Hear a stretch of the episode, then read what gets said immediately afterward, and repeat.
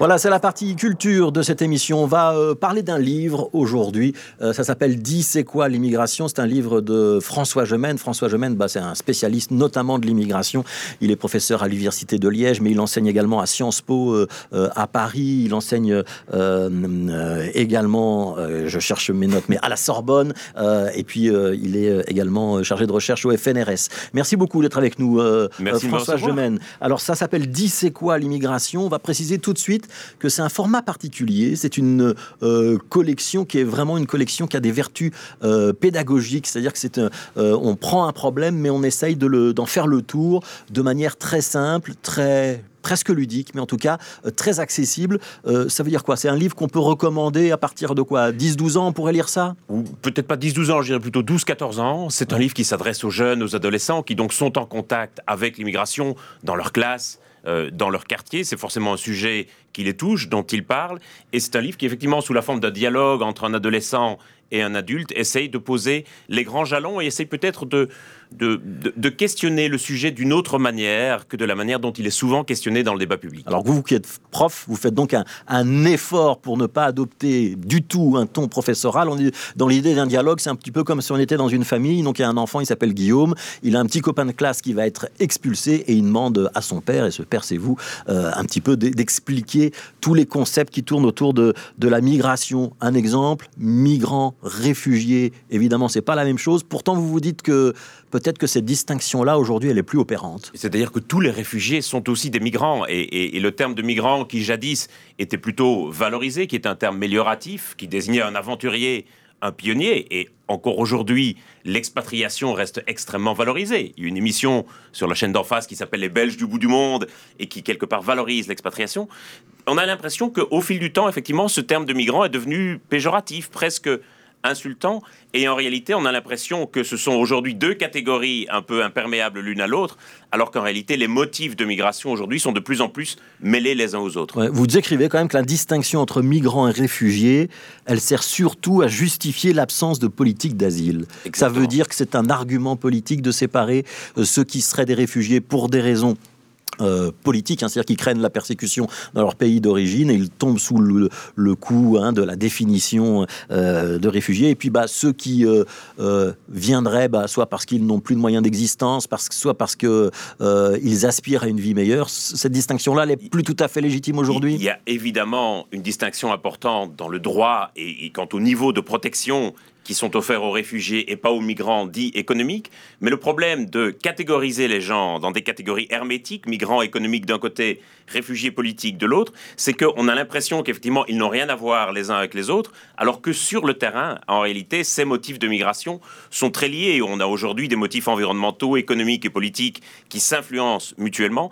Et c'est vrai que cette dichotomie très forte dans le débat public, aujourd'hui, elle sert davantage à justifier les politiques d'asile, ou plutôt l'absence de politiques d'asile et d'immigration dans les pays industrialisés, plutôt qu'à décrire la réalité du terrain. Il y a combien de réfugiés ou combien de migrants, si on fait la distinction, qui arrivent chaque année en Belgique? Est-ce qu'il y a la réponse dans le livre? Oui, bien sûr, il y a la réponse. En tout cas, il y a le nombre de demandeurs d'asile qui demandent l'asile en Belgique, il y a aussi le nombre de gens qui l'obtiennent et qui donc sont reconnus comme réfugiés, et il y a aussi le fait qu'aujourd'hui, la majorité de ceux qui demandent l'asile ne l'obtiennent pas. Et s'il y a effectivement autant de demandeurs d'asile, c'est parce que l'asile est devenu au fil du temps aussi un moyen de contrôle des migrations et quasiment une des seules portes d'entrée légale sur le territoire. C'est 7500 demandes d'asile par an, hein, c'est ça à peu près euh, en Belgique, c'est ce que vous écrivez dans le livre.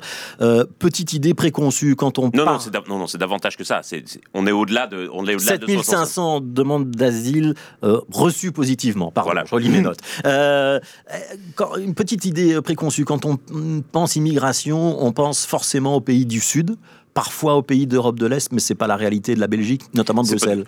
D'abord parce qu'en Belgique, l'essentiel de l'immigration, quasiment les deux tiers, c'est une immigration européenne, avec une très forte prévalence des immigrés français, néerlandais et italien. Et puis c'est vrai qu'on a toujours cette impression qu'effectivement la migration est toujours dirigée du sud vers le nord, alors que l'essentiel des migrations qui partent du sud, elles sont dirigées vers un autre pays du sud. Si on prend par exemple les migrations en provenance d'Afrique subsaharienne, 70% d'entre elles sont dirigées vers un autre pays d'Afrique subsaharienne et seuls 15% sont dirigées vers l'Europe. Et donc on voit bien que ce mythe et cette peur de l'invasion en réalité ne reposent sur rien il ne faut pas oublier non plus que les trois quarts des migrants dans le monde migrent à l'intérieur de leurs frontières. On ne parle jamais de ces migrations internes, et pourtant c'est l'essentiel des migrations. Voilà. Et si on prend un pays comme la Turquie, par exemple, c'est quasiment un des champions du monde de, de ceux qui accueillent des réfugiés. Aujourd'hui, c'est la Turquie qui accueille le plus de réfugiés sur son territoire, avec quasiment euh, 3 500 000 réfugiés, essentiellement des réfugiés syriens parce qu'on a délégué à la Turquie le soin de s'occuper des réfugiés que l'Europe aurait pu ou aurait dû accueillir. En quelque sorte, on a sous-traité cette question un régime, le régime turc, qui, on le sait, est aujourd'hui un régime de plus en plus autoritaire. Alors, dans, votre livre, euh, Guillaume, et il va voir que son copain Redouard, euh, bah, il va, qui est kurde, hein, il va finalement euh, être expulsé. On va pas pouvoir empêcher l'expulsion et vous raconter donc l'expulsion avec des parents qui essayent de se rassembler d'abord au centre fermé de Votem, c'est près de Liège, et puis après à l'aéroport de, de, Bruxelles. Il y a beaucoup d'expulsions chaque année au départ de la Belgique ou il y en a peu? Non, il y en a plutôt, je dirais beaucoup. Tout dépend évidemment de savoir si on expulse beaucoup ou peu, mais enfin, euh, à peu près euh, un peu moins de 20% de ceux qui sont déboutés sont effectivement expulsés. Et le problème des expulsions, c'est que ça coûte très très cher. Euh, ce budget représente 85 millions d'euros chaque année, et donc c'est un budget considérable parce qu'effectivement, il y a toute la procédure d'enfermement qui généralement procède les expulsions, et c'est ça qui coûte très très cher et qui souvent contrevient aux conventions internationales. Alors, dans ce dialogue fictif, avec ce fils fictif que vous avez dans ce livre, euh, on parle beaucoup aussi d'économie. Et donc, votre fils fictif, Guillaume, il vous demande, oui, mais finalement, ça coûte de l'argent, ça prend de l'emploi, euh, l'immigration, et vous, vous remettez un petit peu les pendules à l'heure. Ça coûte ou ça rapporte l'immigration à la Belgique? Je dirais que le problème, c'est d'abord la question elle-même. Au nom de quoi est-ce qu'on considère que quelqu'un est légitime sur le territoire s'il coûte de l'argent ou s'il rapporte de l'argent? Si on se posait la question avec d'autres catégories de la population, imaginez le scandale si on disait les handicapés, une chance ou un fardeau pour l'économie? Si on disait les vieux, stop ou encore Imaginez le tollé que ça provoquerait et à juste titre. Et pourtant, avec les étrangers et les immigrés, on se permet la question comme si en quelque sorte on les considérait déjà comme à part de la société. Mais parce qu'il y a beaucoup de fantasmes aussi qui existent. Bien il, y a, sûr. il y a encore des gens qui sont persuadés qu'il y a des immigrés euh, qui viennent des pays du Sud bah, parce qu'ils sont attirés, par exemple, par les allocations sociales qu'ils pourraient toucher euh, en Belgique. C'est vrai ou c'est un fantasme C'est un très gros fantasme que l'extrême droite a réussi à imposer, cette idée d'appel d'air, l'idée que les gens quittent leur famille, quittent leurs amis, quittent leur pays, dépensent des milliers d'euros pour payer des passeurs, risquent leur vie en Méditerranée, tout ça pour toucher quelques centaines d'euros d'allocation familiale ou pour avoir un médicament remboursé par la Sécu, ça n'a aucun sens et la recherche montre bien que ce n'est pas du tout les conditions d'accueil dans le pays de destination qui déterminent le choix du pays de destination, ce sont d'autres facteurs, et notamment la présence d'autres membres de la famille ou du groupe. Oui, le, fait qu'on ait de la famille, le fait qu'on connaisse la langue, et le fait, bien sûr, qu'on espère trouver un travail. Pourquoi est-ce que l'Angleterre attire tant de monde? Mais d'abord parce que euh, on parle anglais en Angleterre et que donc beaucoup de migrants parlent anglais et pensent sans doute à juste titre qu'ils s'intégreront plus facilement dans une société dont ils maîtrisent déjà la langue, parce que le marché du travail est davantage flexible, parce qu'ils y ont des connaissances, et puis aussi parce qu'en Angleterre, personne n'a de papier il n'y a pas de registre national en Angleterre, et donc ceux qui pensent qu'ils seront sans papier se disent qu'ils seront finalement, comme les Britanniques, sans papier également. Alors, est-ce que les frontières, ça sert encore à quelque chose? Vous écrivez, bah non, les frontières, c'est surtout pour rassurer ceux qui sont à l'intérieur. L'idée qu'une frontière sera un joueur hermétique, c'est une, là aussi une vue de l'esprit? D'une vue de l'esprit, sauf à tirer sur les gens s'ils essayent de passer la frontière, comme c'était le cas dans, du mur de Berlin. Les on a parfois fait en Hongrie il y a quelques mois. en Hongrie il y a quelques mois, ou, entre l'Inde et le Bangladesh. Mais globalement, les frontières, et a fortiori si elles sont matérialisées par des murs ou par des clôtures, ça sert surtout à produire des images de télévision.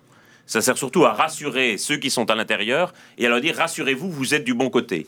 Et de plus en plus, on va construire notre identité collective en distinguant le nous, ceux qui sont à l'intérieur, du eux, ceux qui sont à l'extérieur. Mais l'idée qu'on puisse utiliser les frontières pour contrôler les flux migratoires n'a aucun sens. Les gens ne vont pas se décider à partir parce qu'une frontière est ouverte à l'autre bout du monde, et ce n'est pas une frontière fermée non plus qui va les arrêter. Par contre, ça va rendre la migration plus coûteuse, plus dangereuse et plus meurtrière. Alors, il y a un petit clin d'œil à un ministre dans votre ouvrage, vous l'appelez euh, Franck Théo, hein, bah, ceux qui suivent l'actualité politique décoderont qu'il s'agit de Théo Franken. Comment est-ce que euh, des partis comme la NVA, ou voire des partis d'extrême droite réagissent à votre livre? Vous avez eu des réactions? J'ai pas encore eu de réaction. Je verrai Théo Franken demain matin. Et donc, vous euh, animez une chronique avec lui sur LN24. Donc j'espère qu'il me dira ce qu'il en a pensé. Vous allez lui dédicacer le livre Bien entendu.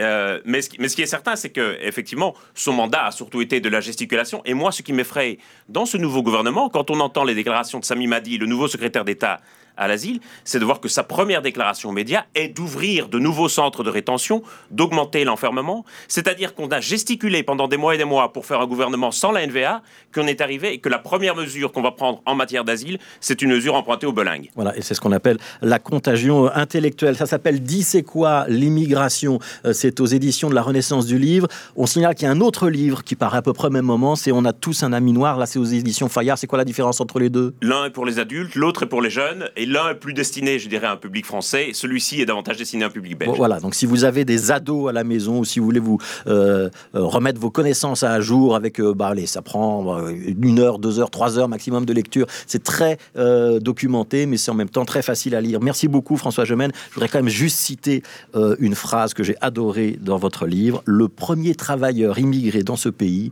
c'est son roi, Léopold Ier. Merci beaucoup, François Gemène. C'est un travailleur très qualifié.